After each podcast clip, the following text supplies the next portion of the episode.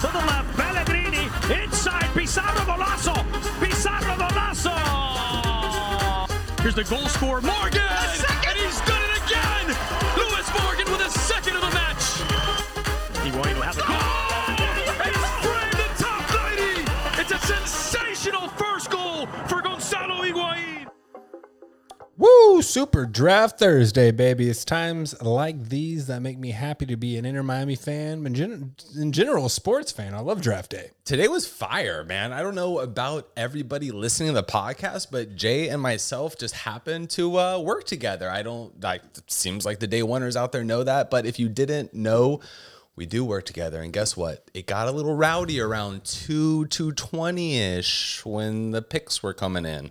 It was. It was some fun times in the office, but uh, thank you everyone for joining us. We are the Inter Miami podcast with the best intro in the game, if I do say say so myself. My name is Jay Kington, alongside always my co-host and halfway decent friend, you better watch your damn mouth, Jay. Mr. Alex Papa George. Happy early birthday to Alex. His birthday is on, I believe, is it the twenty fourth? Wow, dude, My- you are you're a better friend than I thought, All dude. right. You are actually spot on with that, brother. But it is my birthday. I didn't know that you were gonna remember that. I don't remember many things, but uh, luckily I got that one right. Luckily, luckily, Don't ask me again next year. I might give you a different date. definitely hit me on the 25th.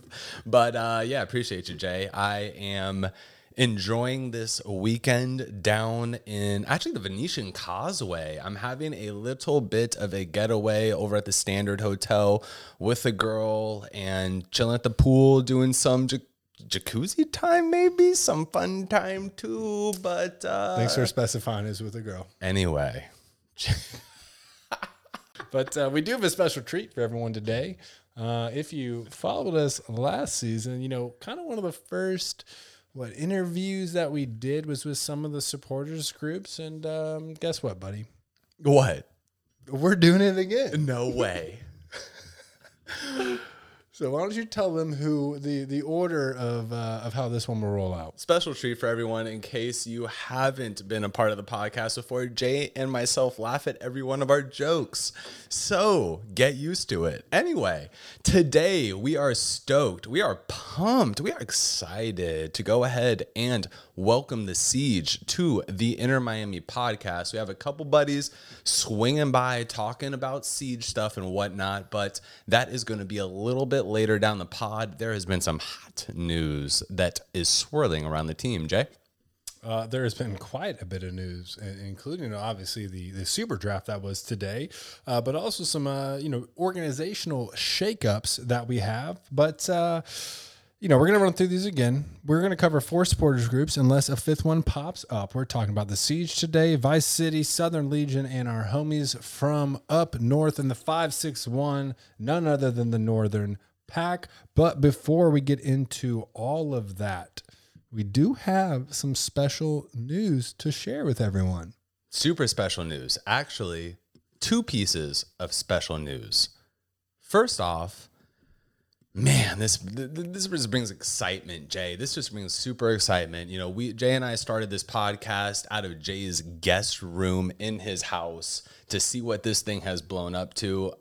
All the thanks to y'all in the world, uh, literally in the world, but It's crazy. Now we're in a penthouse in the Porsche Tower. yeah, it's wild. like wild. we we can see everybody down there. Hey, I'm just just kidding, y'all. But anyway, uh, this brings us super pleasure to announce that we have a contributor to the Inter Miami podcast. He has been a day oneer with us, literally probably since the first episode. But Mr. Than Harrington is joining the crew of the Inter Miami podcast. He's going to be a contributor to the pod. He's going to be keeping it real. We are uh, we're actually going to move off of audio purely, which is kind of our second big notice of news. But Than is going to be instrumental in really the next piece of breaking news for everyone that we're going to go ahead and announce. And Jay, I'm not going to steal your thunder, but go ahead and tell everybody else and welcome Than like you should. But Yes, welcome, Than. Actually, you know what? Let's have some applause.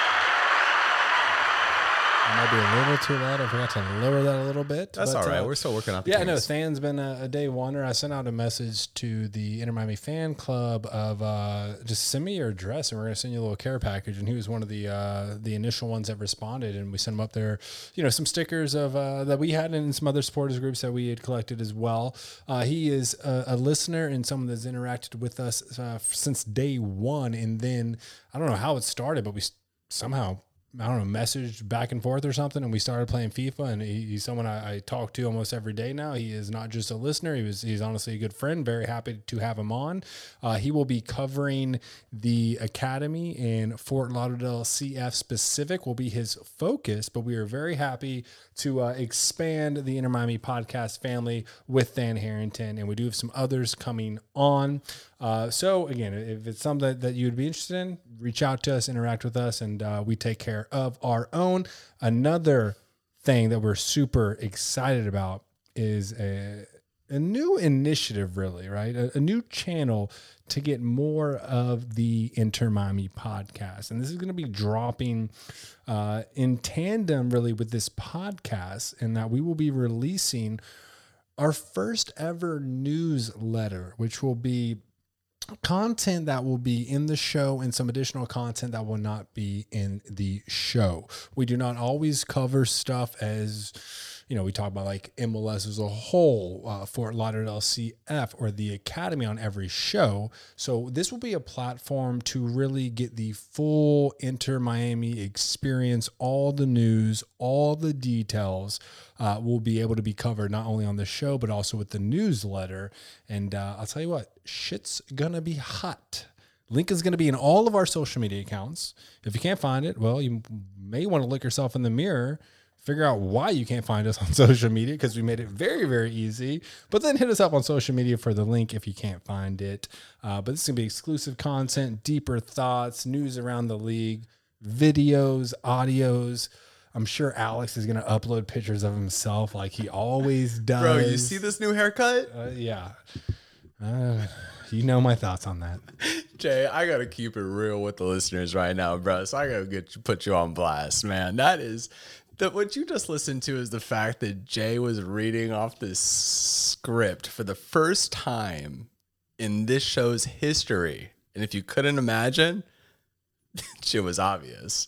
Well, you should probably call my mom and dad right now and let them know that I can, in fact, read because they have not believed that fact for a while. Anyways, Jay was saying we are coming live with the newsletter. This shit's gonna be hot.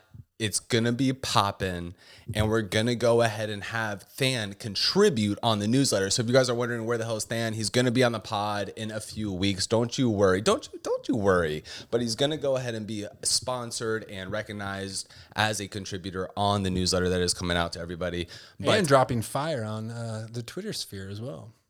he is dropping fire on the Twitter sphere as well. You know, we have Twitter, we have Instagram, we have Facebook, we have a podcast, we have a newsletter now. We're li- we're looking for a 13 year old listener who crushes TikTok, and that's the, apparently the platform of the future, per the news.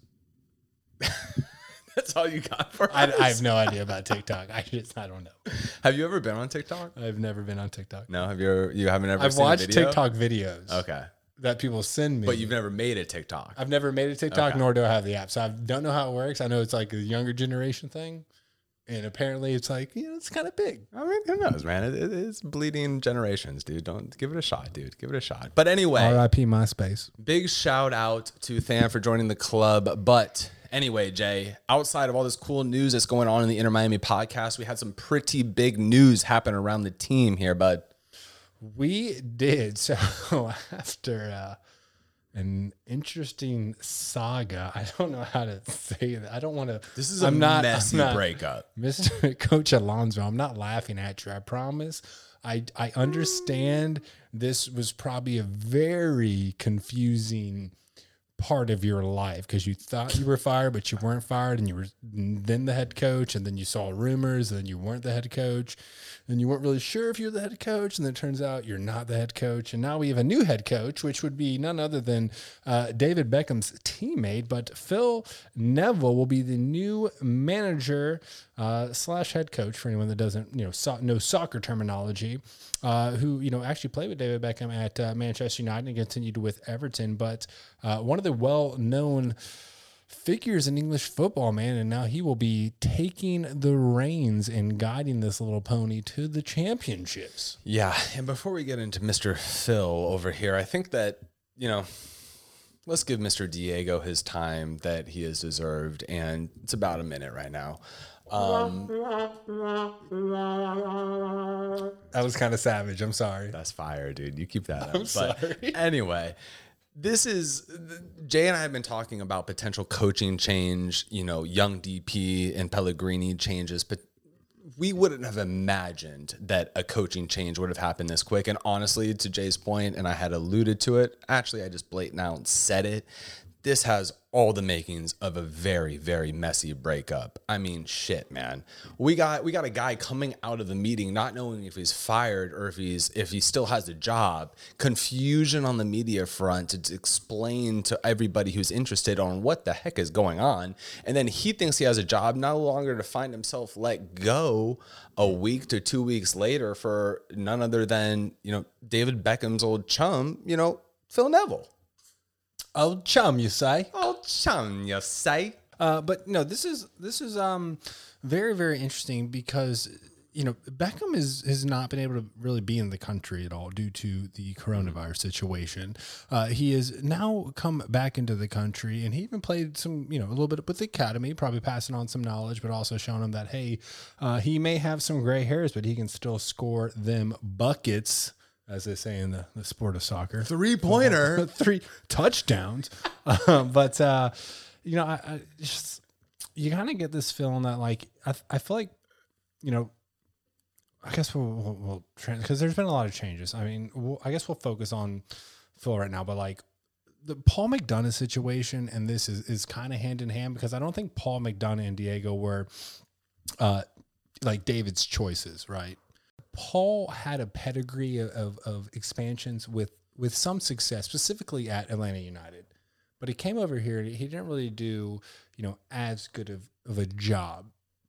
And then we get into last year, as you can recall, when we were trying to select a head coach, right? And there are many big names that were associated with Inter Miami. And it turns out that like actually none of them ended up being with the team, and it was kind of a curveball out of left field with Diego Alonso being picked as the head coach. So this is probably like, you know, I, I think there's some to be said that David's coming in with a little bit more hands-on approach, and uh, we can credit probably Phil Neville.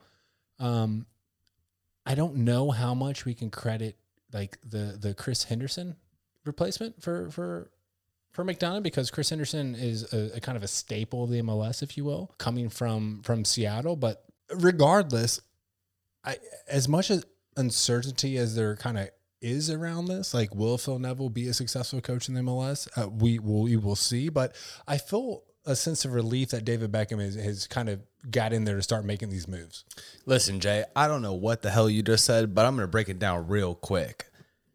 Phil is David's guy Diego was Paul's guy. And that's the reality of the situation. I think that the issue was was that David was overseas unable not from not to his you know choice right like he was literally unable to come back to the United States and put his footprint on this club and I think with that being said you know if you look at Paul's history in the clubs that he's been with he has a reputation for being very, very hands on, which obviously in some cases serves him very well. Obviously, in other cases, it doesn't serve him very much well. So I think that this was more of a move to bring in David Beckham's people, right? You know, Phil Neville is someone that he's known for what, 25, 20 years. He, he's won championships. He's known this guy. He's he's he's he's a part owner of the same group with the same club, which we'll get into a little bit Salford later. City, right? Exactly. So he has a deep rooted relationship with Phil Neville. And I guess that's really the systemic, you know, kind of question that a lot of people have, right? Like, is this just David's buddy or is this a real master of football who's going to take this club to the next level? Well, the reality is only time will play, right? Well, you look at his buddies, though. I mean, you got like Zidane crushed around Madrid. Pirlo's doing well at Juventus. So his buddies that he played with have turned out to be good coaches. Well, you look at his buddies too, right? But you also look at him wanting to have a bit bigger bigger impact on this club. And I think with the addition of Phil, I think he's going to have his ear a little bit more, right? Diego Alonso, you know, not only, you know, on a communication communication standpoint, you know, would have his challenges with David Beckham, but also the fact that he wasn't here. This is someone who's going to be centralized in the same location. They have a prior relationship with. This is someone who, you know, they can have their battles with behind the door as it's closed and walk out actually better men, right? And better better positioning of the club as a totality, right? No, I, I 100% agree with that. So I think that like thi- this this move, and obviously it has a controversy, and the reality is, folks, is this move is going to be judged two years down the line. You know, we can sing his praises and, and you know talk about him all as well, and we're going to get into a couple of those. But the reality is that the coach is going to be judged on the wins, loss, and championships. Uh, if if it can last two years, that'd be phenomenal. But you know these Miami fans, they are they are vicious, so they expect you know results basically right away. I feel like we kind of got shafted a little bit, right? Because McDonough was, you know, he was a sporting director for Orlando City, and and they just made their first playoff appearance this season. You know, they what was that six or seven years mm-hmm. where they weren't, and then you know we you know thankfully kind of snuck our way into the playing round, but once McDonough left Orlando, he went to Atlanta, and then Atlanta just like balled out instantly, right? So it's kind of what have you done for me now versus you know what have you done in the past or what have you done for me lately, whatever that saying may be. I feel like we were sold on a good showing in Atlanta, thinking that it was going to be concrete, and if we took Paul McDonough as our sporting director, then we would have the same results as Atlanta in our inaugural season. But that's not the case. We got pretty much what happened to Orlando City right? So it, it, it was not what everyone was expecting. But now, you know, kind of playing the flip side, now we're getting pieces in place that I think a lot of us were expecting initially as the organization started to form. Listen, the hiring of Paul McDonough, I think, was more to do with what everybody was thinking, right? The glitz and the glamour of Miami, right? Well, check it out, fellas and ladies. Well, can't forget about the ladies, but Be inclusive. we are in Fort Lauderdale. It's not Miami right now. And I think that Paul McDonough was a part of a star-studded cast that we were all envisioning walking down Hollywood Boulevard as some magical, you know, movie premiere with, you know, the best players in the world coming down and joining up teams with David Beckham and Inter Miami and blah blah blah blah blah. Right? That shit ain't happening. I right? thought you were talking about like Hollywood, Florida, like Hollywood Boulevard. Hollywood. I was No. like, why would that be the one? No, that would not be the one. No, but no, I'm talking about the West Coast of like the red Yeah, no, like the- getting the- the rolled out. Yeah, yeah, yeah, yeah, yeah. that's what I'm talking about, and it just wasn't simply the fact. And I think that from the start, which actually brings me to a question, Jay. We obviously saw a disconnect on the pitch all season long. Like clearly, right? You know, the amount of talent that we have, and so a team like Nashville, who's an expansion club just like ourselves in the same year, moves way farther and obviously way more advanced than us right now. But the question is, is that do you think that Paul really kind of took the reins himself and kind of took it a little bit away from David, as David was obviously not in this country, probably couldn't have as much of an influence on the club as he wanted to? But do you think that Paul kind of took this direction the way that he wanted to, and and David was like, "Hey, listen, man, this is not the direction that I want to go in," and that's where kind of the feud or the root of the issue is. Uh, well, you know, it's, it's tough, right? So David's abroad. You got, you know, like Jorge Mas is still here, and, and, and Paul McDonough are still here, and they're the major ones pulling the strings. I don't, I don't think they're like necessarily like. Paul McDonough isn't here. well, so but I'm saying like at that time, Paul McDonough was here with Jorge Mas stateside, with with Beckham being in in uh, in the UK, and I, I think that you know being away and only being able to be on phone calls and not in those kind of you know in person discussions, like I, I, definitely think that did play some sort of point. I, I don't think that Paul McDonough necessarily like ran rogue. I think the organization saw what he did with Atlanta United and then relied on those results too much and didn't really have a contingency plan if you know the players weren't aligning with what they were envisioning but also at the same time it's a very difficult discussion to really to have or, or to pin down because a lot of the the the fingers will be pointed at Diego Alonso, right? We have the talent, we have Matuidi, we have Gonzalo Higuain, we have Rodolfo Pizarro, we have Lewis Morgan. LGP was a stud defender. Nico Figal highly touted, and you know we we had some like MLS veterans too, like a Wil Trapp, like an, an Agudelo or Ulloa, and you know even Jay Chapman. You go through our line like we we drafted and picked people that had experience kind of with this like almost blind faith that it would work out. And I just don't think that, you know, a, a, lot of times plans don't go according to change. And if you don't have a backup plan, then you're you're kind of just stuck with what you have. Yeah, and obviously change is the only thing that is in changed that is certain, right? Like change is the only thing in life that is certain, right? And as you continue to grow and as you continue to develop, like that that is the one factor that continues to be in your life. But Jay, I gotta say, man, you know, Phil coming off of some pretty good experience, and we go back to the word change, right? Like, you know, he's been a part of England's women's national team. Yeah, break break down his credentials for us. A thousand percent. I mean, listen, this guy has played 20 years of some of the top notch football in the entire world. He has racked up a total of 14 trophies during his time at Manchester United, including six Premier League titles. This is no chum here. Three FA Cups and one UEFA Championship League title. As a head coach, he has led England's women's national team to a 2019 Cup title as well as qualified for the 2021 Summer Olympics. Who, who'd they lose to in the 2019 She Believe Cup?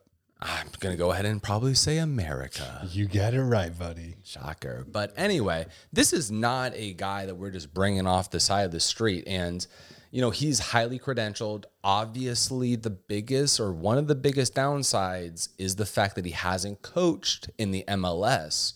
But I think that we're going to kind of get into a little bit more of that and why the value of the asset of Chris Henderson is so important to this puzzle moving forward is one of the biggest emphasis is the fact that Phil has not yet participated in Major League Soccer.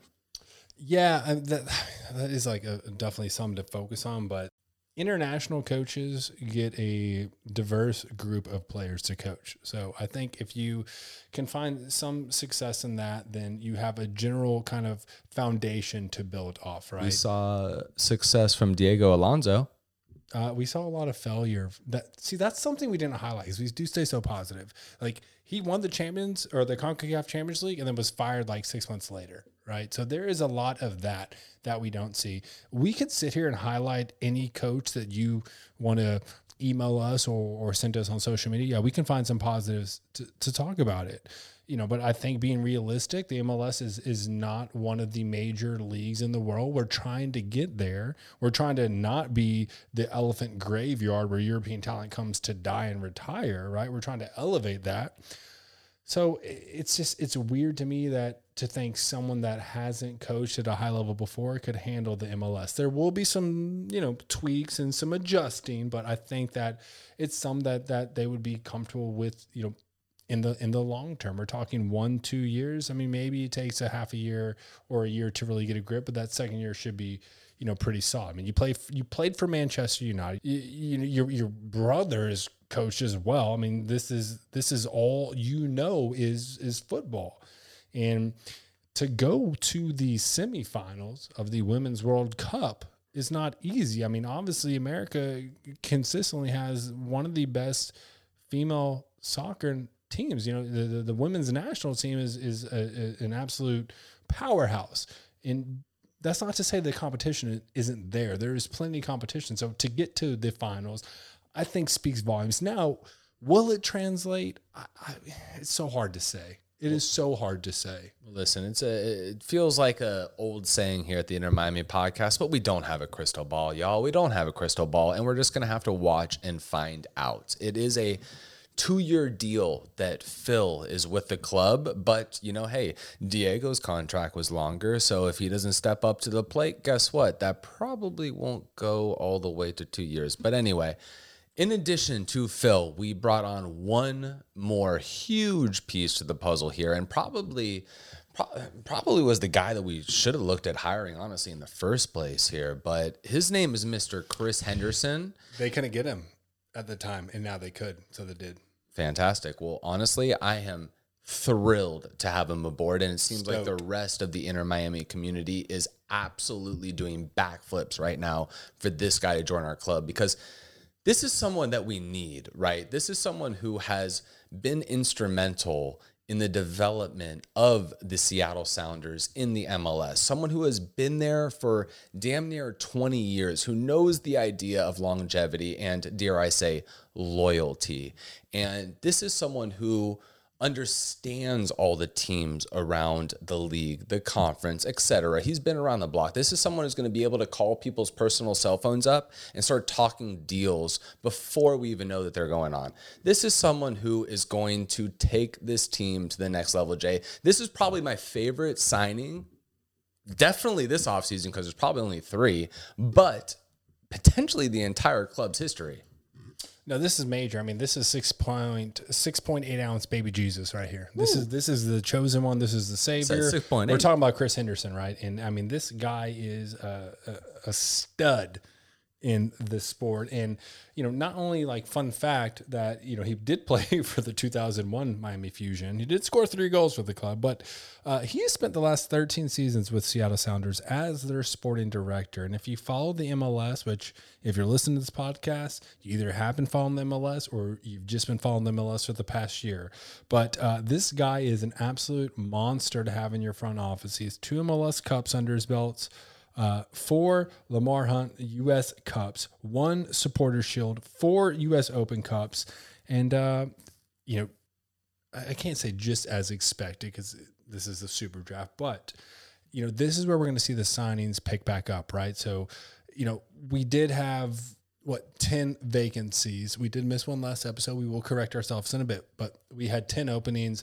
Uh, Patrick Seagrist got signed, and then uh, three others with the super draft, which we will talk about later. But we kind of thought it was a little weird that there were no signings, that we were letting players go or trading players or keeping them on loan, whatever the situation may be. But there were no acquisitions. And we were kind of wondering, like, why is every other team making acquisitions and we're not? Well, here's why. We were waiting to have a sporting director in place. We did have an interim, I think the title was sporting manager, who was kind of taking over the reins, trying to hold the ship together. But if you're looking for a leader, if you're looking for a leader in the MLS, then Chris Henderson is in the upper echelon. He's on the top shelf of the trophy trophy cabinet. This is the guy that you want. And you know, I, I kind of cut you off a little bit before. We did try to get him initially, and they went with Paul McDonough. I think there was something contractually where he wasn't available. So to see us come back now, still realize like this is the guy we want, and you know we did do through this year, but now we can get him and we acquire him.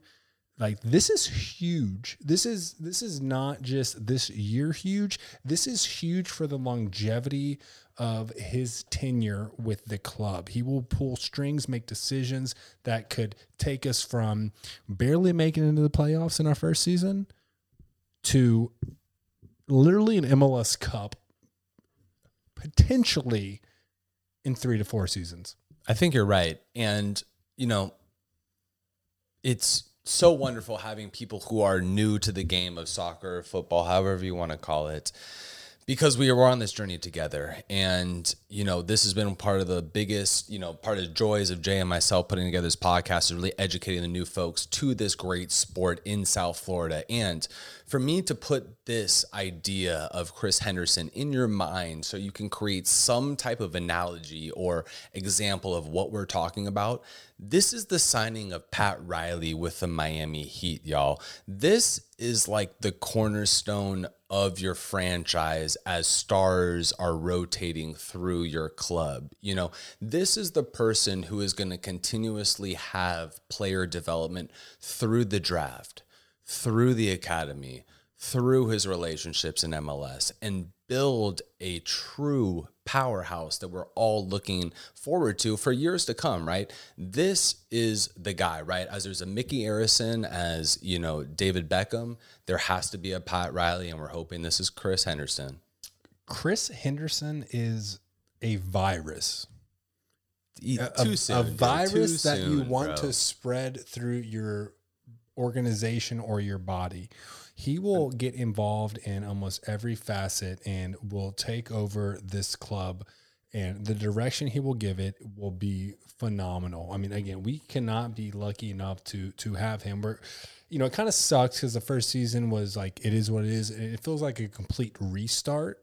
But I feel like we're restarting with the pieces that we need. We're going to get a European coach who played with David Beckham. We're going to get one of the best sporting directors in the MLS, and then it's not going to be instantaneous. So we, you know, we expect to play better this season than we did last season, but it won't be instantaneous. But in a three to five to six year time frame, we could legit be contenders for the MLS Cup or Supporter Shield, and or both. Listen, before we get on to some big news that happened, which was the super draft, I gotta say, Jay, I, I'm not a big fan of this whole restart word that I keep hearing, and you know we'll have the siege on a little bit later, and it, and it was a it was a word of emphasis, um, to be honest, and I don't think we're restarting with you know Gonzalo Higuain. I don't think we're restarting with Blaise Matuidi. I don't think we're restarting with Lewis Morgan. I don't think we're restarting with Rodolfo Pizarro. I don't think we're restarting with all these people. So I think that in the giant ecosystem of what is Inter Miami is the fact that Paul McDonough, Diego Alonso, because who knows if someone like Pizarro is on our team without Diego Alonso, played a role in the ecosystem of where we are today. And then we're just taking our natural path into where we need to be. Well, with all due respect, this is where you and I will will disagree because I welcome a restart. I think that last season was tumultuous. I mean, you look at the players we have, the talent we have, the veterans we drafted, and I expect better results. Our fans expect better results, and we were given a shorthand last season, given the, the uncertainties of 2020 and the you know stoppage and MLS is back, then restoppage, like all that. No, like I welcome this complete restructuring, rebuilding because we have the talent, but I don't think they were being utilized in the capacity they need to be utilized. Let me ask you this. If you were all about the restart and the restructure, would you give up a Pizarro, a Higuain, and Matuidi in the best contract of MLS history? Would you give that up? Well, we don't have to give up a tweeting. No, you do, because if we don't have Paul, who knows if all this happens? So here's the most curious thing. Matuidi joined because he played with David Beckham at PSG. I think that David Beckham had some say in the acquisitions and persuading, but not the organization as a whole. I don't think he had much say on the day to day, but I think David Beckham was key because Blaise Matuidi would not have signed if he did not play with David Beckham. We're talking about the GOAT. We're talking about the Red Devil himself, the Galactico God, the savior, or what's that movie? Um, with the Guardians of the Galaxy, LA Galaxy. He's the hero of San Siro. He is Paris Fashion Week. He didn't go to PSG to play. He is Paris Fashion Week. It's David Beckham, man. So he had say Gonzalo wouldn't come here if it, was, if it wasn't David Beckham's team. I'm, I'm pretty convinced of that. But I feel like, you know, for all my 80s and 90s babies out there, when our powers combine, we are Captain Planet. You know, I feel like we're now getting the pieces we need to be a serious force uh, in the MLS. And again, it won't be instantaneous. It might take several weeks or a few months, but you got to have faith because if you don't have faith, then hell, you, why are you listening to this podcast? We've been through some hardships together. Well, well, listen. I mean, the restart bus button, I'm not a big fan of, but listen, I think it was a great button to push because damn, we needed a button. We needed a code red, hit that damn thing and let that missile fly off because we needed something to happen to this team to inject some type of positivity, and that's what it's all about. I feel like I just converted you. There we go, You didn't There convert shit. You All just right. explained to the listeners what galaxy, the, the, the goddamn Hey, if you don't like my analogies, listeners, please email us and let us know if you don't like that. Now, I'm going to go ahead and cut this whole script. I know this is already causing Alex to freak out, but I want to get this news out of the way because uh, we're going to go into the positives, but let's go ahead and knock these negatives out. We we did not uh, mention, uh, but uh, Juan Agudelo will no longer be with the team. He is actually signing uh, with the New York Red Bulls. So that brings us down. If you're keeping track from a number standpoint, Andreas Reyes is actually the one who is signing with the Red Bulls. oh, sorry, oh my goodness, what am I doing? See, this is what happened when Jay goes is- off script. He tries is- to go rogue, and every single episode, y'all. this is what happens. All right, so Juan Agudelo will no longer be with the team. Uh, we do not know where he will land yet, but uh, he uh, he will no longer be here. So that brings it down to ten players no longer on the team. We are plus one with Patrick Seagrist, who we covered last episode. So we're up to twenty one. Now back to uh, Alex's point. So we mentioned Andres Reyes not being with the team, but we did get an update that uh, he will be joining the New York Red Bulls. Uh, we loaned him out to Nacional. We did not, or sorry, we loaned him from Nacional, but we did not exercise his contract option. The Red Bulls did, which kind of the dude's got speed and he does have talent. If you can develop it, and they're a high pressing team, could be could be scary. Dude, it's fine, bro. You're gonna see this guy on highlights for all the wrong reasons, I- and you know it- what? the, the reality is, is that listen, He's the yellow card champ, bro. he he might have LJP. At- It's to be a battle all year to see who has the most yellow cards in the entire league. But anyway, he is someone who has great potential. We know that. I mean, listen, he was our starter when he could start, which is probably half the season because he was out due to yellow card allocation. But that's not besides the point. But yeah, you know, it gets tricky out there. But anyway, he he's someone who, you know, listen, at the end of the day, we wish the best to. He had a big footprint on our club. You know, he wore that mask, which is pretty wild. I was He seeing played with a broken face. Yeah, like good He for gave him. his all. He tried his heart out, which is cool. But honestly, I'm not I'm not that broken up over this whole thing. Honestly, I was I was a little bit more cut up, you know, from Wil Trapp just because of, you know, one reason R.I.P. Will. You know, you know, hey, Greek. We love him, but we, look, we weren't keeping him. So g- glad to hear that he is with a, a different MLS team and not, you know, not to knock on the Argentinian Well, no, it's or- good because we're gonna play him. Well, yeah, we will, and I hope he doesn't stop any goals or anything. Don't worry. but uh, or not the Argentine, but the, the Colombian team national rather.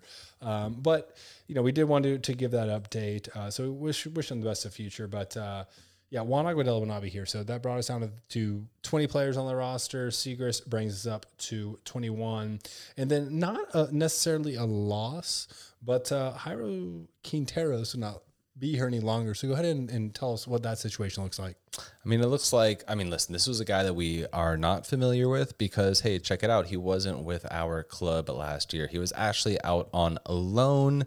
He will be loaned out again to the same club. So we're going to go ahead and not see Mr.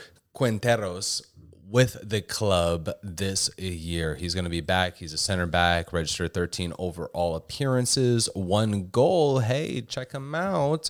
But anyway, he is going to not be with the club again. We still need to fill our back line, which is crazy because we started this podcast a while ago, we were like, damn, our back line is pretty fire. And now we got nobody on our back line. We got LGP and geez, who we got? Nico Figal, and that's about it until which is a segue the super draft. Yes. So now, so now that we're here, yeah, we wanted to cover that. We want to make sure everyone understands where we are as far as players lost, right? So that's ten players lost. We acquired Patrick Seager, so we're at twenty-one.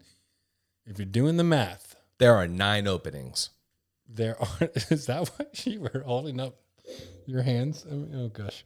All right, I, I love that. He was holding up nine on his fingers. I said 21, and there are 30 Might have been uh, roster slots. So, yeah, we do have nine openings now that we acquired Patrick Seagrist. Again, we kind of took a little bit of a slow approach on this because we were trying to get our sporting director in place. But today was Thursday, which means that it's a super draft. So, Inter Miami did have two picks in the first round, one in the second round, and I believe two in the third round.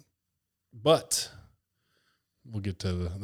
the I didn't know you could like really like. It's funny because you don't pass on your pick in the in NFL or NBA, but in the MLS, you'll straight up see teams just pass, like not even select anybody because they don't want to gamble on them, which is is kind of mind blowing to me. But Maybe you know. Here's a fun thought. Like instead of passing on your pick, maybe you should like announce like a charity and give them recognition and say, "Hey, listen, we're gonna pass on our pick, but." You know, sponsored by, etc. Like maybe something else and just pass, right? you speak a lot about charity donations, but moving on. Oh, That's such a high pitched laugh you got, buddy. Anyway, uh, so we're going to we're going to skip the worst part.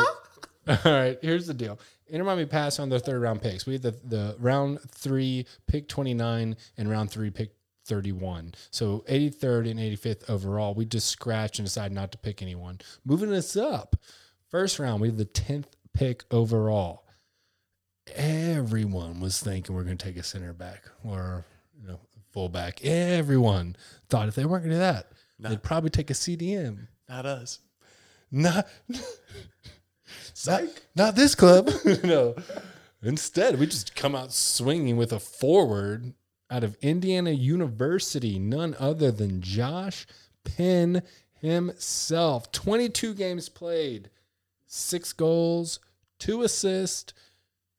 Not incredibly impressive, but not bad either. He's a former U.S. Youth International, but it will be interesting to see where does Josh Penn fit into the equation? Because we have Gonzalo, we have Julian Carranza, You know where he'd fit? we have Robbie Robinson. he'd fit right where Daryl D. Ah, that's a that's a dick move. That's a real. You're gonna do that right now? Wow. So yeah, was- obviously we're still a little hurt that we could have had Daryl Dike with our number one overall pick, but we took Robbie Robinson. or number three. or number three, but we took Dylan Nealis. But hey, Orlando's having a blast. Super pumped to have Dylan. Super- super- I like I like Dylan Nealis I like lot, Dylan, so too. not gonna knock that. I out. like Robbie too. Just Robbie smile once in a while. Robbie. Just look happy. Look happy, man. But um, I don't. It's it's so we tried to do this last season. It's so hard to even like analyze super draft picks because you never know. Some people are great, some people aren't. He looks like he definitely has some uh, some skill. Again, played at uh, University of Indiana. Um, I mean, we're talking like total twenty two games played, um, six goals, two assists. I, you know, I mean, what else is there to say? Josh, Josh Penn, welcome to the club. We are super thrilled to have you aboard. Oh, that seems so loud. I'm sorry if I blew people's eardrums That's out. all right. Just I'm drove a few lower it people little off the side of the road, but it's cool. But Josh, welcome to the club. And there was a second pick in our first round draft. Jay, One I- more thing on Josh, though, is that there is plenty of the goal scoring shares to go around. So go ahead and get you somebody. Go ahead and get you some, dude. There's about 19 goals that are free for you right there, There bro. are now. So Big this- news. This is big. Yeah, yeah, I'm really excited. Now, you you saw me straighten up. I know, I know. Let me set you up here, dude. But uh this is big news. This is big news for Jay and only Jay. Um there was a Kentucky player that was drafted in the 26th pick. And Jay, All right. First off, he's not, he's from the University of Kentucky. which is a little different than Louisville, He's not from U of L. He's not a Cardinal. All right, but I will same area. I will find For you of the place in my heart to who don't him. know where Louisville is, it's Kentucky. Yeah, Louisville and Lexington are literally like 50 minutes apart from each other. It's a uh, bloody rivalry compared to, you know, UF or FSU or FSU Miami. Um. God, I can't wait to add this war chant in here.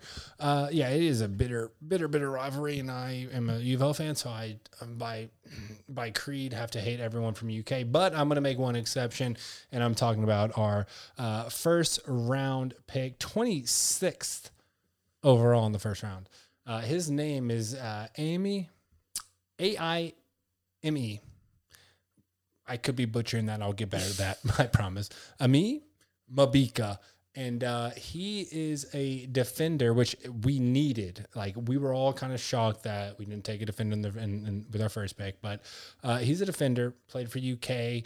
Uh, the very interesting fact to know about this player is he is six six. He is a statue of a player. He is not super stocky uh, nor slow. He is pretty, you know, athletically built for the pitch, and I think that he will be able to fill out even more as his professional career goes on. But we're talking about a, a- an absolute monster of a defender uh, who also scored uh, two goals last season. So, like, you know, he can even score. He will be there to six six jump up and head balls. How how tall is LGP for reference? He's definitely not six six, but the fact that you're that for listeners out there, the funniest note was created. He's six feet. He's six guy. feet. So he's we're talking six inches on probably our best defender. Jay has six six semicolon. He big. he big. he, he is very big. He's a, he's a physical presence in the back. Um, I mean, we want to talk about accolades. This dude has won some accolades. So bear with me for a second because the SEC only has two male soccer programs.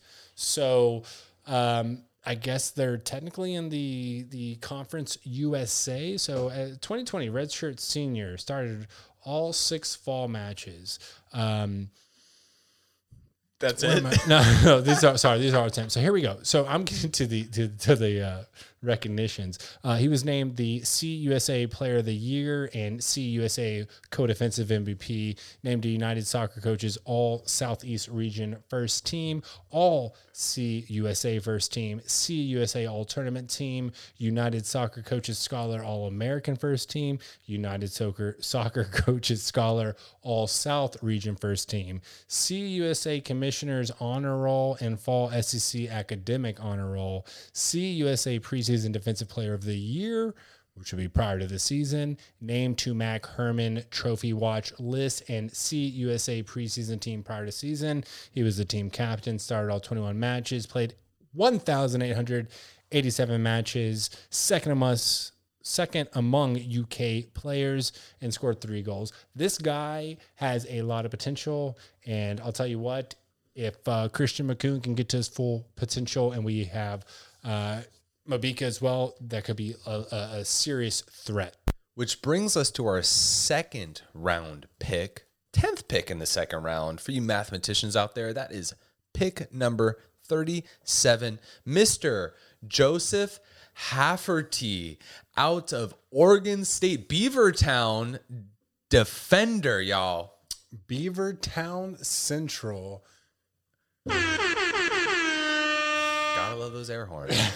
we, have them now, so we're going to use them. Uh, yeah, I mean, like we talk about this guy overall, um, it's it's it's difficult to really be able to analyze too much because not everyone has like a thorough highlight tape out of out of college, right? But you know, just looking off statistics, I mean, he played in 53 games. He started 50 of those games. He has two goals, five assists. Uh, you know, looks to be a, a pretty decent defender. I, I hope between him and, and Mabika, we, we do have one serious player. Uh, but you know, it's it's really tough to say off some of these because there's just not enough evidence to analyze or digest. It's going to be even if you did have a great tape, that doesn't mean you translate well into the MLS. But uh, you know that, that, that's that's the three that, that we pick. We we got uh, Josh Penn, Ame Mabika, and and Joseph Hafferty, which he goes by Joe Hafferty. Uh, and again, we passed on our third round picks, which was the uh, round three pick 29 and pick 31, uh, which would be the 83rd and 85th overall, straight out passed on those. Now, if we're going to deduct real quick here, quick maths, lost 10 players, we're at 20. We acquire Patrick Seegers, we're at 21. We've got Josh Penn, 22, Mabika, 23, and Joe Hafferty as 24. Now, you like to honestly point out a lot that that doesn't mean that they're signed to the team. Mm-hmm. Okay, fair point. But we're probably looking at 23, 24 players on the roster right now. You know, I could see a, a, a, situation where maybe Hafferty gets loaned out, or Mabika gets loaned out, or Penn gets loaned out to uh, Fort Lauderdale CF. But we're probably you know looking at six to seven more acquisitions that have to happen now that we haven't been making. But again, we've been waiting for Chris Henderson, waiting for Phil Neville. So now we're going to be in this spot where we're going to start acquiring players. My question to you is who are you most excited about of those three players that we drafted? Fair question, Jay. Fair question. I guess that has all of Inter Miami sitting at the edge of their seats right now. And my answer is honestly no one here, bud. Um, I'm not overly thrilled with anyone that we picked up for a few reasons. One is that, you know, I'm a little surprised that Josh Penn was our first overall pick, which was our number one 10 slot, 10th slot in the super draft. I'm curious, number one, is because I thought we were going defensive back all day, every day on this pick. And to pick Josh Penn, who, you know, center back, bud. Yes, that too.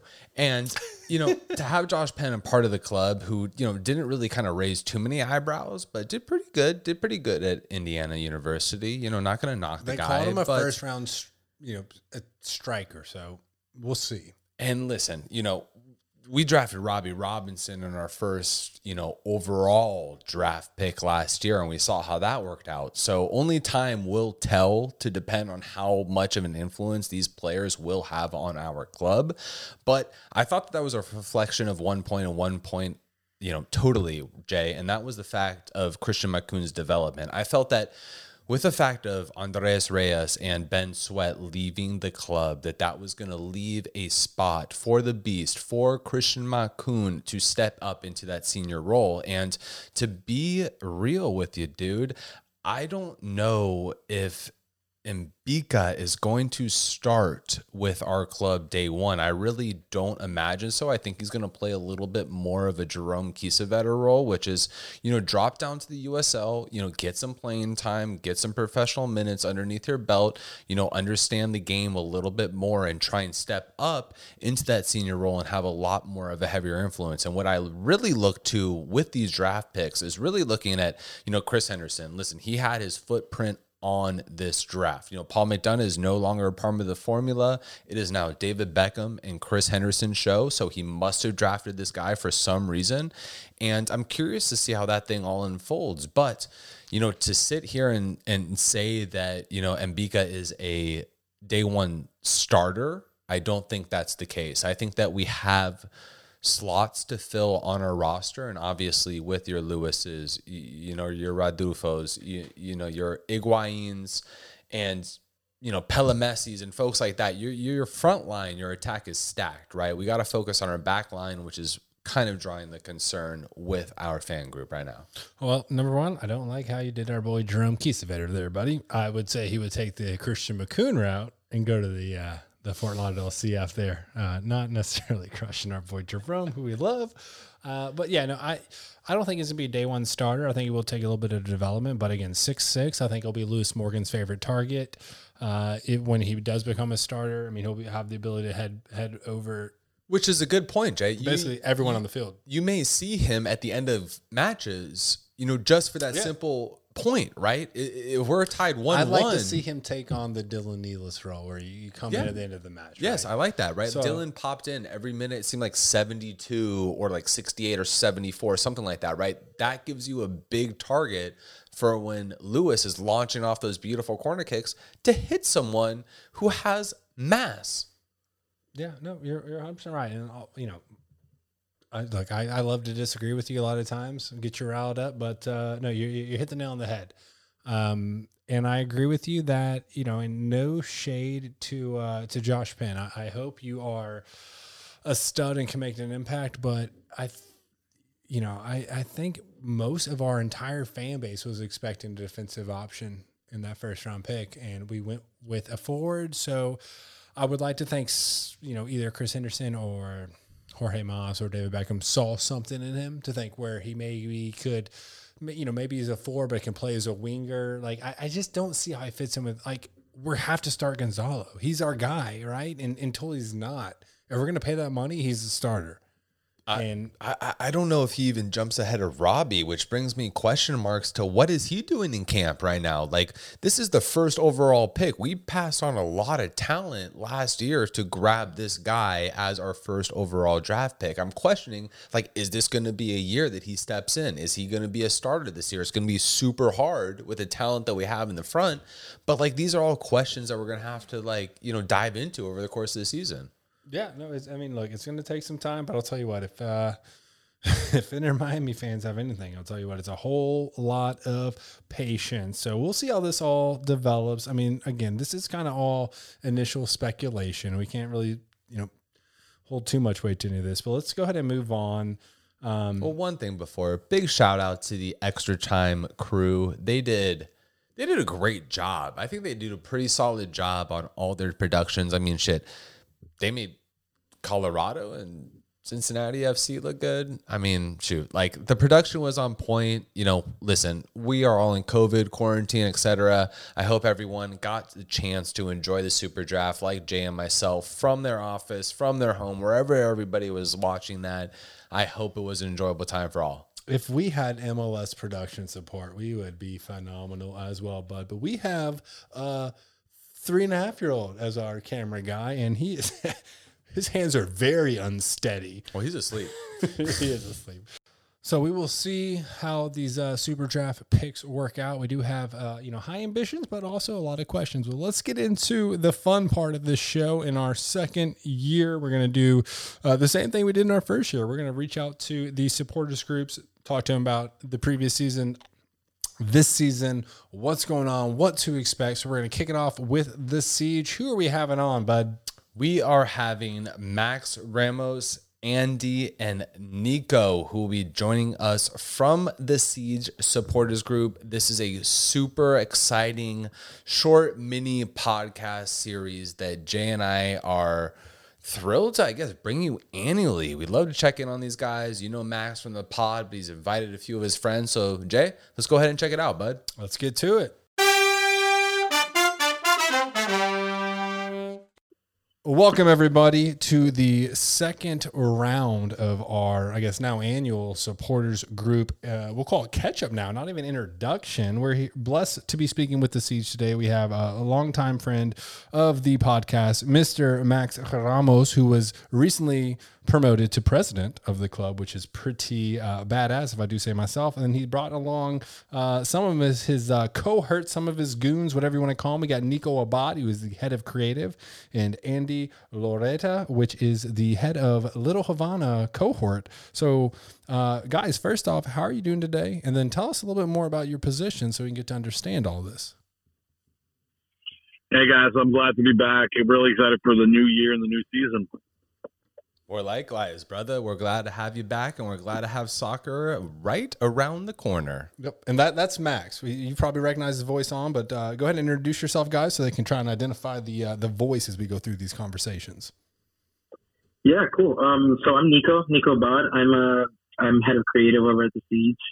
Uh, basically, what that is is I I try and maintain a certain aesthetic amongst the supporter group. So visually, like Instagram, Twitter, all that. So basically, yeah. Awesome, awesome. And then uh, Andy, tell us about what uh, being the head of Little Havana cohort is is all about. Because that's that, that title sounds right like man. a really Right? interesting Yeah, position. no, that's a right. It's a big deal. Yeah. No, you seem I'm- super I'm stoked helping- about it, bro. Yeah, no, no, it's all good, man. I mean, if there's a part of town in you know Miami that's um that's where we're trying to promote the team and and recruit people to, to be part of the group, Um, it's right here in the middle of Miami, in uh, in Little Havana and Shenandoah, where Calle is, and Four-Way. So that's that's my role. And um, so, what yeah, does cohort thanks for having entail? Is that like the enforcer, the promoter? No, so you know what we're trying to do is is establish groups in, in different parts of, of Dade County and, and Broward and, and Palm Beach, all of South Florida. So because it's a pretty big area, um, having some of these micro groups uh, where you know you can you can find a place to, to go watch the away games, um, whether that's a restaurant or a bar or something like that. That's kind of a neighborhood um, group. So that's what a cohort is. It's your neighborhood group. So, how many cohorts I, exist within the siege? Um, I would say about five or six. Uh, we we obviously had uh, like a really big swell build up and swell before the 2020 season, and then everything kind of went to heck really quickly. Um, so what we what we're trying to do is probably going to be consolidating everything this year and uh, re- really uh, re- reanalyzing that because obviously uh, the groundswell of support and excitement was you guys remember like tw- going into 2020 was ridiculous and then obviously the, everything fell apart so right now we're what we're trying to do is really really focus on like the the important areas like literal areas of south florida that we can do something for uh, and really expand our reach and then also like ex- uh, really expand our game day experience either away games or at, at home For sure. And that's important too, because obviously with COVID hitting, you know, the game day experience is different, right? You know, we can't tailgate, you know, unfortunately those are those almost feel like sin words to us over here, but you know, tailgating isn't really a thing. You know, I know that we met up with you at Extreme Action uh, Sports Park a few times before a few matches, which was pretty cool. But you know, obviously uh, the, the the dynamic of the whole thing changes for a bit. And I guess you know, Max. I mean, you know, Nico, Andy, where are you guys right now on member? You know, I guess how many members are you guys up to? You know, I guess worldwide because not only is it in South Florida, this thing's this thing's worldwide, baby. Uh, I can tell. I can tell you guys like around 350 around the world, like paid memberships or, or signups.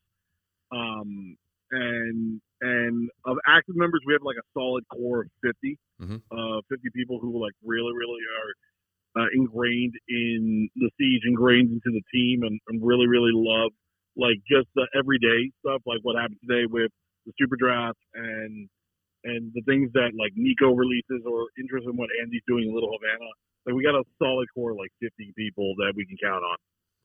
Fantastic. I mean, hey, listen, that's all you really need. That's all you really need to get things going. And, you know, I'd be curious, you know, this is probably more of a question for, you know, Nico heading up the head of creative, but I mean, what, what types of, you know, things have been the siege working on this off season? Is it more expansion, you know, merchandise, clothing, um, you know, things like that? Or, or kind of what have you guys been a focus on over the last, you know, few months? Oh God. Um.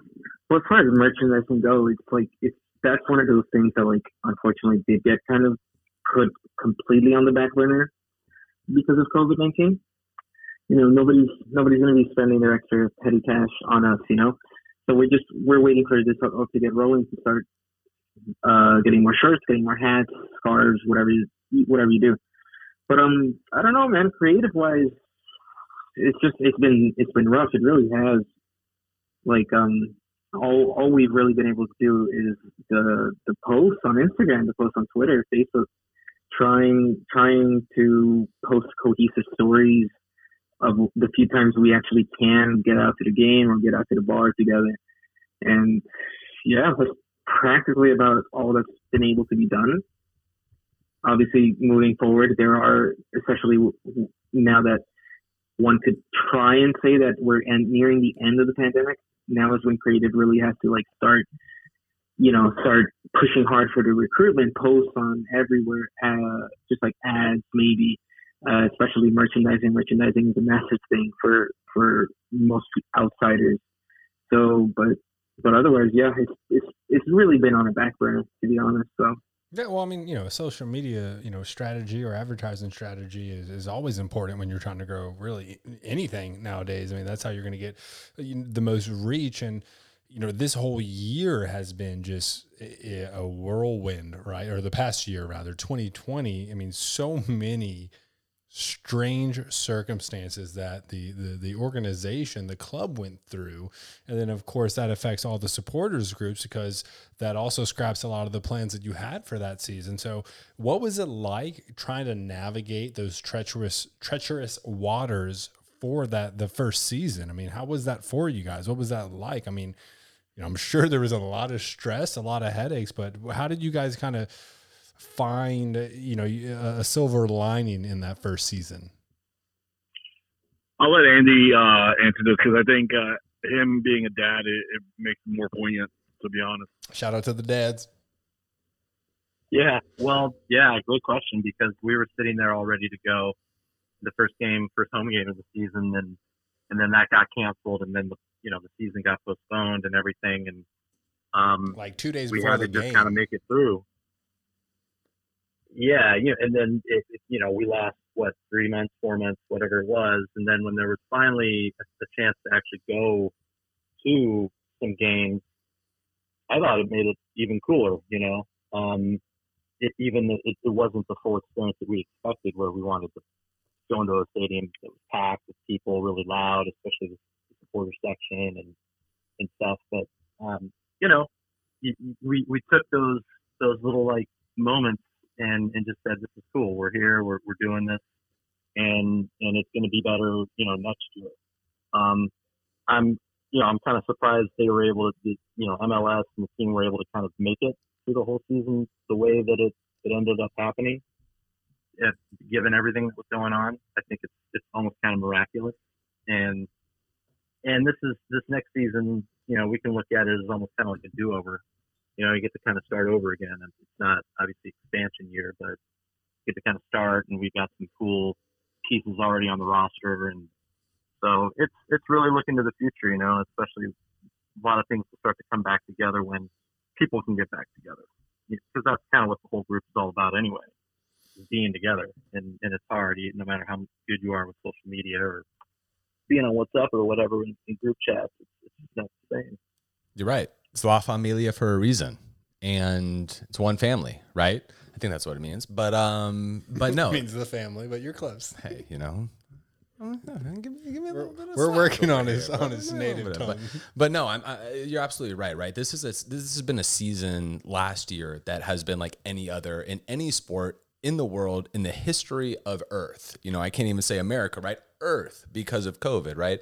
So I guess kind of like being on the creative side and knowing that you know some of these projects that were stalled out you know what are some plans you know for people to look forward to if they wanted to come out and meet the siege? You know where where are going to be some of your pre-season you know gatherings? You know where can they meet you? Where can they you know connect with you? All that good stuff. What do you guys got going on well, I can tell you um, one thing that we want to start doing. Um, so a, a, new bar that we're going to probably be uh, running, running, uh, running, talking shop is uh, Fritz and Franz in Coral Gables. Uh, we we've been looking for like a really legit like uh, soccer spot, a football spot in Miami, and we found one in Fritz and Franz. So we're really excited about that. And then uh, for games itself, uh, we've we made a decision. Obviously, you guys were extreme with us. We, we're we're thinking that we need to be closer to home. Literally, um, we want to start actually like tailgating or figuring out some sort of tailgating arrangement that we can do so that we can be as much part of the game day buzz as possible like Extreme was really really good to us. Obviously had a great parking and everything, but it still felt a little bit like outside like outside of the of the electricity of a game day, and I'm sure Andy and Nico can attest to that. And not to say that they weren't great us, they are. They were. They have been. Um, but we really, really want to be part of the game day experience with the other supporters groups and fans. No, I mean, uh, of course, you know, like why why would that not, you know not be the, the goal? Increase your guys' presence, and like we honestly had a blast with you guys, you know, coming out to the few events that we did with you. So you know, I'm sure that it, would be hard pressed for any any true fan of this club to have a bad time, really, with any supporters groups. But Andy, tell me what it's like, you know, being head of Little Havana, right? That's some big shoes to fill, man. You're talking about Ross, Rooster Park, Domino, like Come on. All right, Alex went to UN. We get it. We get it. I haven't added the uh, FSU war chant on the soundboard yet, but it's definitely coming. And every time he talks about Miami, I'm going to shut him up real quick. But uh, you know, like, what's it, it like trying to organize supporters in that you know part of town when it is a decent commute to this stadium up in Fort Lauderdale. What what what were some of the challenges that you've you've incurred or that you've uh, you know kind of seen? Yeah, well, I mean, um, really, the, the, the supporters group when I kind of came around, the supporters group was already um, meeting up at American Social in in Brickell, um, which which is a good spot for you know the, the central part of town of Miami. It's a great spot. It's a great spot. Yeah, you know, the, where you kind of go into Little Havana and you go into the, the neighborhoods around there. Um, we were just starting to kind of scout out some some places that would be cool neighborhoods. You know, you really want to get a neighborhood um, bar or restaurant with that, that's hanging the flag, right? That people can walk into and the game is on, and and that's what we were really trying to, to do. And COVID just threw a lot of cold water on on all of that right away. So we have to go back and start to re-engage when when the time is right and it's you know people are, are feeling safer to, to kind of go out and, and gather like that. Um, you know, in the meantime, the yeah to go up to Fort Lauderdale because driving up there takes a little while from from where I'm at. Um, but Especially the idea like is the that bright the, the line new being stadium's shut going to down be in too. Right. Yeah, and you know, it the, the Fort Lauderdale site. It's it's a great stadium. They did a really good job putting it together so quickly too. Uh, but the real the real dream is uh, Freedom Park when they when they put that you know hopefully when they put that in um, you know closer into Miami, and I think that's where you're also going to start to get more of the groundswell support in in Dade. I mean, it kind of you know people like Nico that live in in Palm Beach or in Broward. I, I know it's not it you know kind of starts to take away from them a little bit, but um, I mean that that, that is a very it's fair it's point. A nice and- big fat stadium too. Yeah, and when Freedom Park occurs, well, we might have to relocate down to, to Miami or somewhere closer because we're both up here in, uh, in in Fort Lauderdale. Yeah, but you know, it might be 2032 when it happens, but um, at this rate, yeah, probably. but uh, Yeah, know, it- go it's in a- Miami. you know, out of curiosity, I mean, the folks right down, you know, in Little Havana, right, like Calle Ocho Street, that area, like, are they super bummed that the team isn't actually in Miami? Or I guess, like, kind of what's the word down in the 305 right now to talk about, you know, why this team's in Fort Lauderdale versus Miami? There, there Well- is some confusion there. Yeah, Mhm. there is. Yeah, I, I can I like- attest to that. I've I've had some friends who are super huge football fans. They they even watch Inter Miami on TV. Like that, that's not even difficult for them. It's just the whole like getting all the way up there. Um, it, it is a challenge for some people. I, if, if you got to think about it, if you're if you're coming from Andy's area, like that's the first drive you'll have to do for a pro sporting event in, in South Florida. Um, and obviously with COVID hitting, there that that that's another reason. And I'm not giving excuses to people not going, but uh, it's a completely understandable situation for someone to not want to go to a game right now.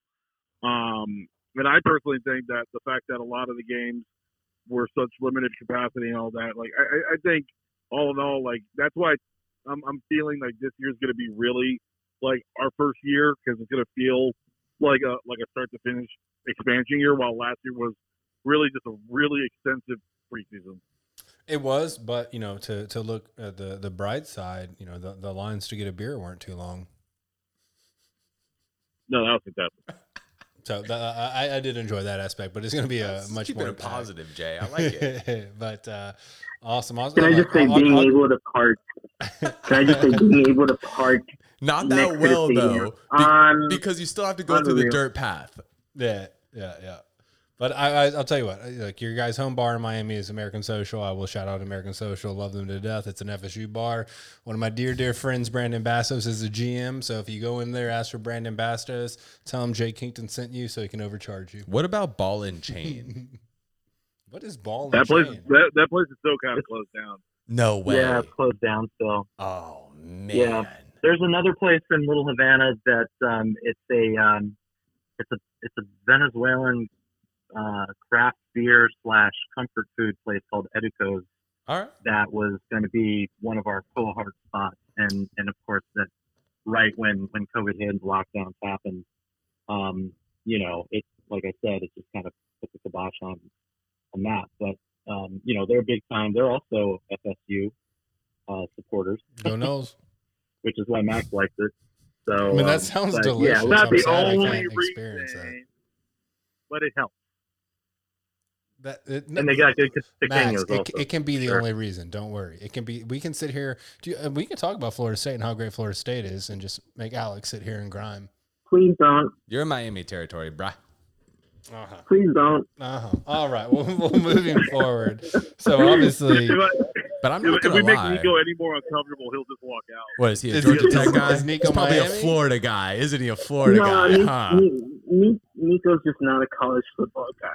he's a FGCU Dunk City. Anyway, Uh, ball into you really broke my heart on this, though, guys. I have spent Shut up. No one cares. many years there one night. Shout out to all of our Miami fans. You still matter. Um, but how do you, how do you, uh, Don't worry, Canes. We'll there's have our been a lot of, there's, I'm just going to move forward. There's been a lot of uh, changes, a lot of recent moves that the the club has made. You know, obviously McDonough's departure, Alonso out, then Alonso not out, kind of in, not sure if he's in. But then he's out. rumors start. Now he's out. kind of like an we ex girlfriend. Yeah, we and then sure. And then we get Neville in, um, Chris Henderson, who we think is is going to be a very valuable asset. But We're um, more excited, honestly. Honestly, like Henderson when when he was signed amongst the siege, like that was a more exciting announcement because like those of us who watch MLS and know how Seattle's been set for the last few years, we're very excited about that. While Neville, like great, like obviously very famous player, friend of Beckham's, all that. It, it's more of a like we're all excited for him. We think we think he can be good, but it's more of a wait and see.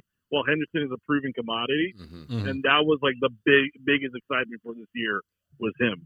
Now let's look at like David Beckham saying he's going to take a much more active approach this season, and he was not really able to last year unless it was via phone call or Zoom or Microsoft Teams or whatever he's using. but now he can get into the United States finally, and he's here, and you see him out there with the academy players, you know, having fun, but also probably providing very valuable information. I mean, where do you where do you see the potential of this club now that? David's back in town, and this seems to be. I know he's part owner of you know another team, but this seems to be kind of where they reference him, you know, in the soccer sphere right now, in the football sphere right now. You know, what are your thoughts on David Beckham stepping in and and it looks like he's already making an impact with Phil, but where do you guys see the potential right now or the next season or two with David Beckham being at the helm? Hmm. Okay, Let's I'll not, take let's not all Yeah, jump at yeah, once. yeah. Let's Calm not all jump Yeah, at yeah, once. yeah. Your pants It's back a- on. a Nico, Nico, question, what are your thoughts? Loaded, loaded question. First off, shout out Beckham. That's all I Hey. That's that's all of our baby daddies. Okay.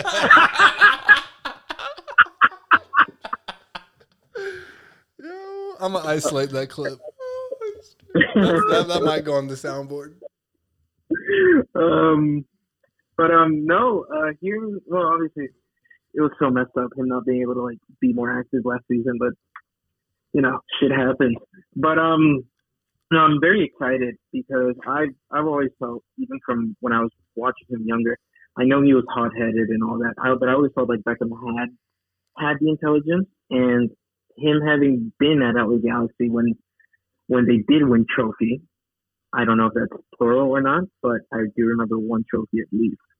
I feel like he himself, I can't like, obviously the sporting directors and everything, but he himself knows what should be happening to a winning MLS side.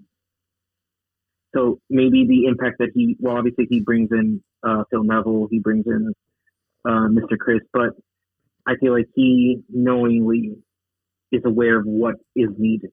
So I, I think I'm really grateful for that actually.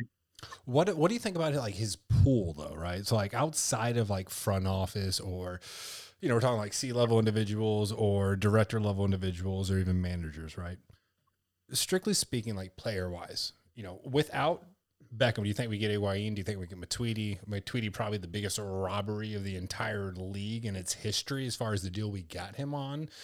I just I Mhm. think we have such a, a bright future if he spends close to 50% of his time, if not the majority, in Miami, the type of players that he can bring in just off his uh, aura and legend.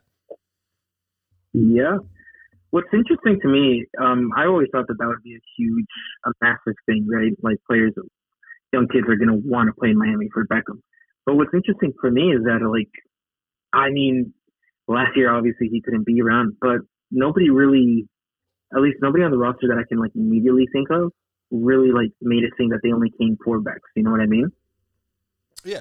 There, there's even, there's even, and I love, it's like a meme amongst some Siege supporters. There's a certain, I won't name him, but there's a certain young player on our team who publicly was featured with Beckham, and he he acts like he doesn't care. Maybe that's not the right mentality, but it was interesting to see that.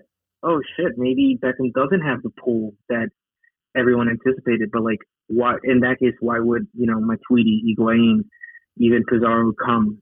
So maybe I don't know. Maybe, I I try and think that like the, the team is more than Beck, but obviously like you guys are right. Beckham, the name, like everyone is going to associate Inter Miami with David Beckham. Like that that's practically impossible. Definitely. I mean, like, listen, Jorge Mas, you know, Chris Henderson, you know, Phil Neville, like nobody's name compares to David Beckham. That's just the reality of it, right? And that's kind of our like secret sauce in this whole formula is the fact that we have such. That's like that's like having Michael Jordan as your you know your general manager, which I don't. I know, I know the you don't want that. No, no, no, no, no, no, no, I you that's what I'm saying. I was like, I don't know, think that's actually the right play right there, but uh, sorry guys. Um, but anyway, like I was saying, like you know even Michael Jordan, though, has those conversations and that clout. When he walks into the room or when he gives someone a call, that is a recognizable name that people know the name of David Beckham. So, you know, to your point, you know, he's instrumental in what he's done to this point. I don't think we get an Higuain or a Matuidi on, you know, to Jay's actual point is, you know, on that deal that we got or, or a Pizarro, which I know is more of Diego's guy. But, you know, I got to imagine there's more in store for us, you know, especially with Phil teaming up with his own guy, David Beckham. What do you guys think? Yeah, I'd agree with that. I mean, it's it's the market, it's Miami, it's it's Beckham, and you know we're fortunate that we he's a part of it, so that it's not just some um, you know nondescript MLS team that's you, you, you know in the middle of in the middle of America somewhere. Texas, you, know, you can say it like Austin, right? Like they, they Austin, Austin is going to have a Well, they more have, uh, yeah. They got time. Why throw shade on Texas? Because I'm going to start doing it. You could throw shade on like Nebraska. No, I'm going to throw Or- him on Well, Texas. I can make fun of Hodas. Nashville all day. I can make fun of Nashville all day if you guys want. All right, what's your what's your best to- joke, Max? Uh, I'm sorry, but how many times do you need to play a guitar before we get it? Your your country town or whatever. When I went to the Oh, no. playoff game, there's like seven different moments of guitar playing for no exact reason. It has no purpose. have, have you been through their airport? There's literally a guitar No, no, no, no, no, no, no, no, no, no. At a Nashville game, there's a guitar when they're starting. Yeah. There's a guitar when they're announcing players. There's a different guitar when like they're announcing the opposition. There's another guitar when they're about to kick off the game. There's a guitar when they're doing the national anthem. There's a guitar when they score, and there's a guitar when they win. And it's a different guitar every single time. We, And I'm well, like, you know, wow, We get it. so All right. original. So right, they don't we have will- they don't have will- conga drums. They don't have the cowbell. They don't have you can never have too much don't- they don't have cowbell. I'm just happy don't have- Vuvuzelas haven't taken over in uh, in America, but um, God no. but tell us about. So, is there? Do you guys have anything planned over the next you know few weeks, couple months, as far as something going on where individuals who are looking to learn more about the siege could come out and meet you guys face to face, put a face to the name, have some fun, uh, you know, throw back some drinks, unless you're you know God fearing Christian, but most of us aren't. So, you know, what's going on with you guys? Or if you have gout, get a water. If you've got, get a I water. think I think Mr. President is is best to answer that. Um, as we get closer to the beginning of the season, which we are not sure when that is yet, um, we will be announcing uh, meetups in in Miami Dade and in Broward um, because a lot of our members are in the Palm Beach Broward area, like Nico, and uh, we always want like even though the club is m- Inter Miami, obviously the stadium's in Broward. We want to give love to both areas because they're both important because in the end, it's, it's all one market. Um, Inter Miami is South Florida's team, and we want to make sure that South Florida feels in like involved at all points. So we're going to try to get that going, especially as we get closer to the season. And we, no one here knows when that's beginning. Obviously, the whole thing with the MLS players union today, like their little issue with the league, it, it, it's all kind of up in the air. But we're excited for this year. We're excited for a full schedule, hopefully without any stops of any kind. Hopefully not of the of the human kind, um, like a labor stoppage. Um, but we will be announcing something soon, and uh, we'll we will obviously let everybody know via our social media channels about that. Well, keep us posted, and we will uh, share that news with uh, all the listeners. Absolutely. And if you guys do want to connect with the Siege, like we do urge you to do, go ahead and connect with them on Twitter. That is at Siege Miami. Or go ahead and check out their website, siegemiami.com. They keep it real simple, just like the Inter Miami podcast. But Max, Nico, Andy, thank you so much for joining us on the second round of the supporters group series with the siege is there any last words that you gentlemen would like to share with the listeners I'm gonna let Nico say that. Awesome. I was going to say something anyway. Uh, don't be afraid if if you see us having something. Don't be afraid to come out. Nico has horrible um, peer pressure problems, and he usually buys rounds of shots for everybody anyway. So go ahead and come on out. He does. It's fun. hey you're my guy nico Yo. hey, Nico, if you could email me like your LinkedIn or Facebook profile so I can get a good look at your face, uh, I'll see you soon, bud. Oh no, no, no. If you want, if you want, I, if you want to know what Nico looks like, just look up the reggaeton star Farruko, and that's Nico. You're welcome. Yeah, so uh, you know we're not too keen on the on the Spanish spelling, so you're gonna have to break that down for me so I can Google images Uh, right I now. will, I will text it to you. that's just text message afterward fellas oh my god. Well, be good. We appreciate you guys coming on the show. We will see you out there soon, as always. But uh, thank you so much again, Max Ramos, El Presidente, Nico Abad, head of creative, Andy Loretta, the head of Little Havana cohort. Thanks a lot. Bye. Thanks, guys. Peace out, guys. Thank you. Have a good one, fellas. Be good.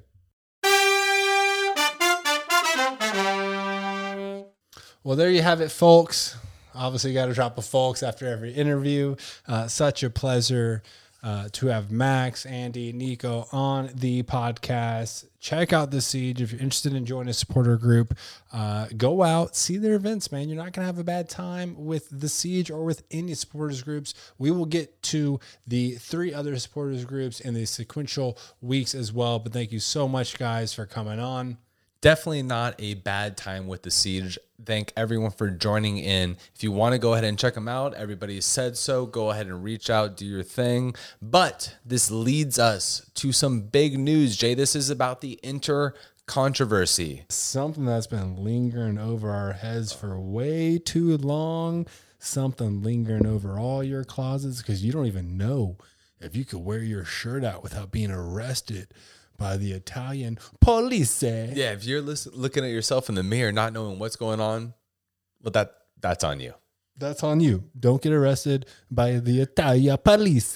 people are like oh shit they found out they found out Oh, he's his shirt says Inter. We must arrest him. Listen, Jay is talking about the inter controversy.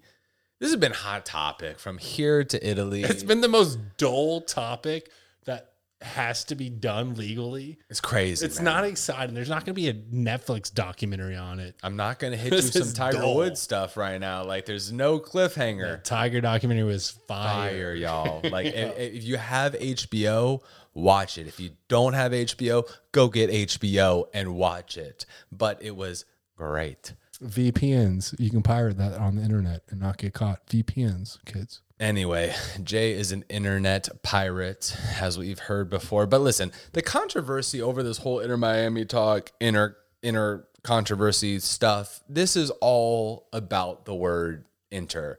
Inter Milan is basically claiming that it's synonymous with their club and it should not be commercialized. But the MLS is basically claiming that the fact that they own the US trademark of Inter Miami. So now imagine this, right? Like everybody's sitting around the dinner table, you know, eating, drinking, doing the whole thing. MLS is saying, hey, you know, the US trademark of Inter Miami is ours. And Inter Milan is saying, hey, the US trademark for Inter is ours. And so everybody's looking at each other like, what in the hell are you talking about? You know, what, you want us to be the Miami Herons or something? Like, it doesn't matter with what this crap is going on. There, we're not going to change our name from the Inter Miami Herons. This is not going to happen. The MLS already has ownership of that trademark, and Inter Milan, that's not even the real club name. And it seems like that they're going through logo and different team name change in this year anyway. Well, that's a that's a like a ceremonial change, like a, a, a I think it's like 200 years or 150 years, whatever. So that is just for the year. it's But not going to be their name or the logo. But continue. No, for a, for a year, then they're going back to it. It's like just a one year. It's like how, like, Hmm. Like during a hall pass? yeah, it was like during like how uh what was it like Father's Day or Mother's Day? Inter Miami did like the herons apart, with one being smaller, but like for social distancing. Remember when they moved the herons apart on the logo? It's like one of those things. They, uh, they will be back to to to Inter Milan in twenty twenty one two. Yeah, 2022. I, I lost track of time. Time is a construct, by the way. I'm just gonna let you know. We're not going to Time- get into okay, that right sorry. now. All right, I'll- I'll listen, that's for a different day. But it's it's it's a lot of it's a lot of crap going on right now, y'all. I don't think Inter Miami, as the term Inter Miami, is in jeopardy right now. It doesn't seem so. It seems like the focus is on the word Inter because Inter Milan is claiming that that is synonymous with their club. But we shall see how that unplays, just like the most of everything that happens along life. But we will keep everybody posted. Sounds with- like we, we we Gucci. sounds like we Gucci, but who That's knows, a man? stab in the wound because that's an Italian designer. Ooh, Oh, that's deep. wow, that is deep. Deep That, joke, deep cut. very much, sir. But I'll go ahead and give you a deeper cut, Jay. David Norman Jr. is unsigned right now. You say unsigned, but the article I read was top Canadian free agents. And that sounds so much better than twist. unsigned. It really does. And he was on that list. Listen, I'm confused because I thought we were saving David last year for this year. We're saving David for the MLS Cup penalty kick. Well, alongside David Norman Jr., which was the recipient of the coveted David Norman Jr. sponsorship award of 2020, is still on the block. So it's weird because we can't say they're cut, but they're not signed. So They're on the kinda like- block. they're like in limbo. Yeah, him. So we can't count them against the roster cap or for it. You know, uh, so and also Federico Higuain. And I'm going to propose a tough question to you, okay? Because maybe one person's stats happen to be much better than the next person's. But if you were going to sacrifice one person, would it be David Norman Jr. or Federico Higuain? I'll answer that for you. It's the wrong answer, but it's the right answer in our hearts. And we want David Norman Jr. on this team because we believe in David Norman Jr. Wait, would you sacrifice Federico over David then? you know, Federico is a player coach at DC United. Federico is on the the skirt skirts of retirement. David Norman Jr. is a young Canadian stud. Have you not seen? I know you have, but if you're a listener and you have not Googled David Norman Sr., Google David Norman Sr., look at that mustache. Tell me if it doesn't command respect and it doesn't command his son to be on our team because I think it does. Exactly. That's why I'm sacrificing the GOAT, David Norman Jr. Wow. That is a sacrifice. I don't even know you anymore. That's fine. Right here. No, No, out. I'm not giving David. There's up. no chance I'm taking a sacrifice of Federico Higuain over David Norman. Does, does, does, not- does, look. does Federico Higuain have his own trophy named after him? I didn't think so. no, but he definitely likes. He's he's a super spreader. Oh, hmm. So you're just saying like Look, we can have both. We can have both, is what I'm saying. We can have both of them. They're unsigned. We'll work something out, hopefully. We do love David Norman Jr. on this show. who you taking, David or Federico? I'm taking David all day. All and, day. and not even because even question? not even because we love David, because he's just like, uh, No, it's because just this like, I don't even know the word I'm looking for. Just he's just doing like something this- with your hands. Ah, yeah, I'm just I'm doing hand signals, but he is like an extension of You? the show, maybe me, the show. He's better hair than me. But if we're talking longevity standpoint, I mean Federico is like coming up on 40 and David Norman's young as hell. Like I, I would take David Norman, but these are two to keep a watch on because they haven't been really they haven't fully separated, but they haven't been signed. So we'll see what what uh, what happens. But um, You know who was a close second to Brek Shea in the Flow Award of 2020? probably David Norman. You're wrong. What? Who was it? Pizarro. Okay, that has nothing to do with anything we're talking about, so I'm gonna move on. Here's some interesting news that probably no one really was paying attention to, but Inter Miami CF Stadium will become the first stadium in the Western Hemisphere with a permanent university campus. The club is partnered with the Global Institute of Sport. The acronym is GIS, not GIS like we know, but GIS, Global Institute of Sport, to open a North American campus at Inter Miami in June 2021, the first ever in the Western Hemisphere.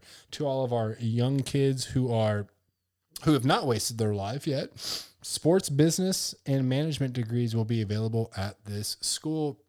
They are, uh, I guess, the parent school is HQ'd in the UK. I guess it's a pretty big deal if you want to get into uh, the management and you know more uh, hands-on side of uh, of sports. But that will bring us to our final topic. I know it's been a long, it's been a really long episode, honestly. But EMLS news. I know everyone's been hanging on to the end of the show for some video game updates, and I'm going to give them to you. So we have IMCF Paps, right? He balled out in the first two weeks. He was like three spots ahead of the cutoff, right? He was looking great. So day three comes out, one win against San Jose Quakes, two draws, NYCFC and Seattle Sounders, and one loss against Austin FC, which Austin FC's players balling out of control. Day four, one draw against FC Cincinnati and one loss against Sporting City. That knocked IMC Pabs below the threshold he needed to continue. So we will not be in the EMLS FIFA league anymore. I know that breaks the heart of a lot of Inter Miami fans. Shout out to you. And uh, we'll see you next season, I guess, Paps. You, you want to play? do you do you want to do this? No, I'm just kidding, man. But uh, that's uh, that basically brings us to the end of the show. Um, we don't really have anything else to say. Uh, thank you so much for tuning in. Again, you can follow us on basically any social media platform. You can check us out on any uh, podcast platform. We everywhere. We here. I'm Jay Kington. Uh, this is my man Alex Papa George. I'm a little late on the soundtrack and music, but we're gonna make it work anyway. And uh, you know, thank you so much for tuning in. Like we leave every single episode, y'all. Every single episode. Every single one. this is number 50. episode. Let's stay tuned to these picks. The change in the front office. Big things are coming to the club. It's a rough season, but hell, we get through hurricanes with a smile on our face. You see a hurricane up north and they freak out. We are don't know what's good. warriors. We are warriors and we'll be warriors to the day we die. But as we end every single episode, vamos, Miami. One love, y'all. Vamos, Miami.